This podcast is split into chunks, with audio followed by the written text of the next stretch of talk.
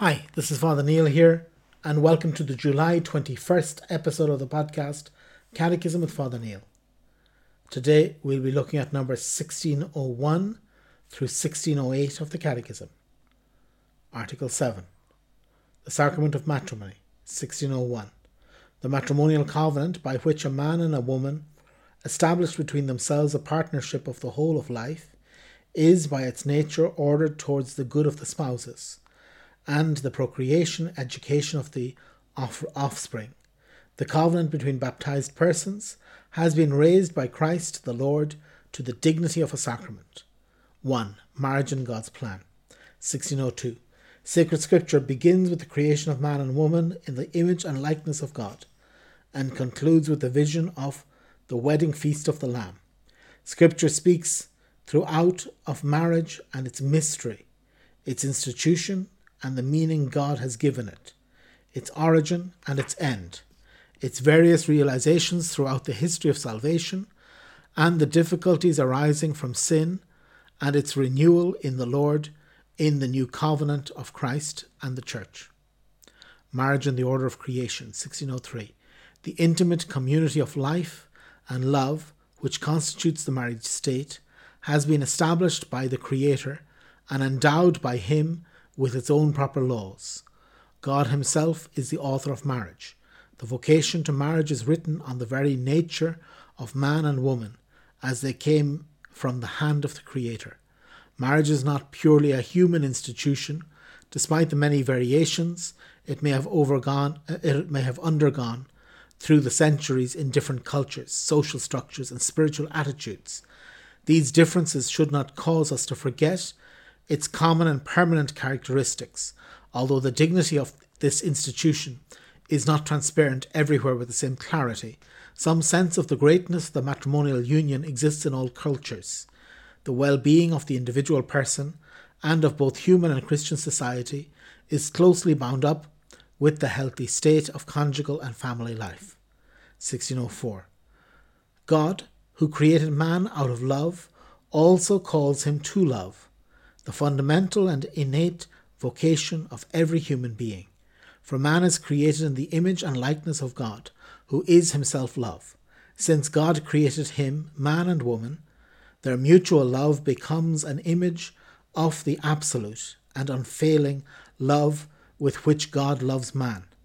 It is good, very good, in the Creator's eyes. And this love, which God blesses, is intended to be fruitful and to be realized in the common work of watching over creation. And God blessed them, and God said to them, Be fruitful and multiply, and fill the earth and subdue it. 1605. Holy Scripture affirms that man and woman were created for one another. It is not good that the man should be alone. The woman, flesh of his flesh, his equal, his nearest in all things, is given to him by God as a helpmate. She thus represents God from whom comes our help. Therefore, a man leaves his father and his mother and cleaves to his wife, and they become one flesh.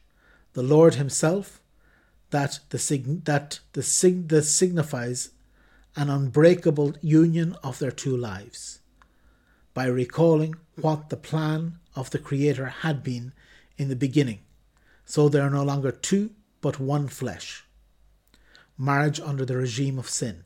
1606. Every man experiences evil around him and within himself. This experience makes itself felt in the relationship between man and woman. Their union has always been threatened by discord, a spirit of domination, infidelity, jealousy, and conflicts that can escalate into hatred and separation. This disorder can manifest itself more or less accurately, more or less acutely, and can be more or less overcome according to the circumstances of cultures, eras, and individuals, but it does not seem to have a universal character. 1607. According to faith, the disorder we notice so painfully does not stem from the nature of man and woman, nor from the nature of their relations, for, but from sin. As a break with God, the first sin had for its first consequence the rupture of the original communion between man and woman their relations were disort- distorted by mutual recriminations, their mutual attraction, the Creator's own gift, changed into a relationship of dominion and lust, and the beautiful vocation of man and woman to be fruitful and multiply and subdue the earth was burdened by the pain of childbirth and the toil of work. 1608. Nevertheless, the order of creation persists, though seriously disturbed. To heal the wounds of sin, man and woman need the help of the grace that God in His infinite mercy never refuses them. Without His help, man and woman cannot achieve the union of their lives for which God creates them in the beginning. Okay, very well. So we move on to the um, to the last of the sacraments that we're looking at in the Catechism. Again, um, as I said, they had to put them in some order. The order that the sacraments are in is not um, set. It's just uh, convenience that the Catechism organized it in this in this way. It could have organized them in a different order, um, but um, here we're dealing with marriage, matrimony. I suppose marriage and matrimony are more or less the same word. I know in the recent liturgical texts in the United States, they decided to use matrimony for the sacrament and marriage for marriage in general, but I don't think that's a, a proper um, English distinction that we can we can hold. I suppose it's okay for whatever purposes they decided, but that it's not the way we use English. So marriage is a covenant, first of all, a treaty, a covenant like the covenants of Scripture, like the covenant, the new covenant, the covenant between God and man. This is what marriage is. And it's a union between a man and a woman.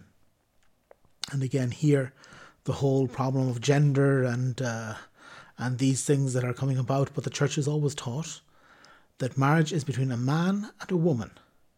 Homosexual relations were very prevalent. If anything, they were more prevalent in the Roman world into which the church was born. And yet the church never had a blessing for a homosexual union, never said, oh, it's the same thing, never said just get any two people, three men and a dog. That doesn't make a marriage. A marriage is between a man and a woman. And the church has always taught this.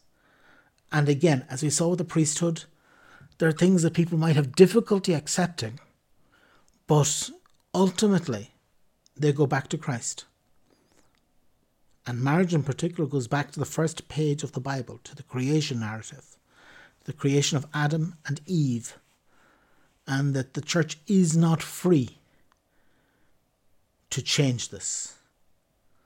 And uh, something sometimes I have to tell to my students what the Constitution of Ireland says is lovely, fantastic. We can change the Constitution, we can do whatever we want with the Constitution, but it doesn't change reality. You know, we can put through a constitutional amendment saying, I don't know, saying that the uh, that that fishes, that dolphins are people, but they're not. We can put through a constitutional uh, constitutional amendment saying that abortion is no problem and it's fantastic, but it's not. We can put through a constitutional amendment saying that marriage is between any two people, but it's not. Marriage is between a man and a woman. That you need to have a man and a woman who come together and will have in their uh, in this bond between them, this perpetual bond till death do them part, will have um, will have an openness to life, a willingness to receive children, will take care of these children, and the church says that this marriage, marriage is something that has always existed in every culture, in every time, in every place, has always existed. But in for Christians, by the merits of their baptism, by the grace of their baptism, Christ raises this human institution and gives it the grace of a sacrament. So marriage always existed. That the pagan marriages that are out there, if two pagans, if two Hindus, if two Jews get married, again, it's something fantastic, it's something beautiful, it's something lovely, but it's not a sacrament. It's when two baptized people get married. And this again can cause some confusion, so that if a Catholic marries a Hindu, it's not a sacrament. It can be if they go through the, the process properly, getting permission from the church and the church's blessing, it can be a, a very beautiful marriage. It can be a marriage, but it's not a sacramental marriage. So, anyway, this marriage is something that God, um, in His plan for humanity, decided upon, that it's something that's central to humanity. That's why the church always fights to protect the family. That's something that really that we need for the good of humanity, we need for the good of the church, because the vast majority of people are called to marriage. That yes, some people are called to be priests, some people are called to be nuns, some people are called to be single Catholics in the world, but the vast majority of people are called to be married. And marriage is very much attacked today. Our culture doesn't doesn't value it anymore, unfortunately. And it is very weak. I mean, in the world it's weak anyway. That yes, it's something that comes from creation, but there are many times the sins, our sins can affect us and can weaken the goodness of creation. And that's why the Christians need to live a life of grace and to discover what Christian marriage is, which is to take the human institution and make it even better. But first of all, to strengthen it, because unfortunately in our world, uh, marriage is very weak. That um, although it's natural, although the you know, although every human who's who's ever been created in a sense yearns for marriage, desires to get married. This is what everybody should want. In a sense, every normal human person, human being should see and desire marriage. And unfortunately, um, today society has become so confused, and that's why we need to rediscover what marriage is. That's why we need to. Um, to entrust ourselves to God who can give us strength to this marriage, who can have this beautiful vocation. He can give Christians the courage to be married in the church, to be married seriously, not just to be married in the world just to make me happy, but to see marriage really as a mission of the church, as the way that somebody is called to be an image of Christ as well, to mirror Christ in the world through marriage. So anyway, we'll continue tomorrow. Tomorrow we'll look at numbers 1609 through 1620. God bless.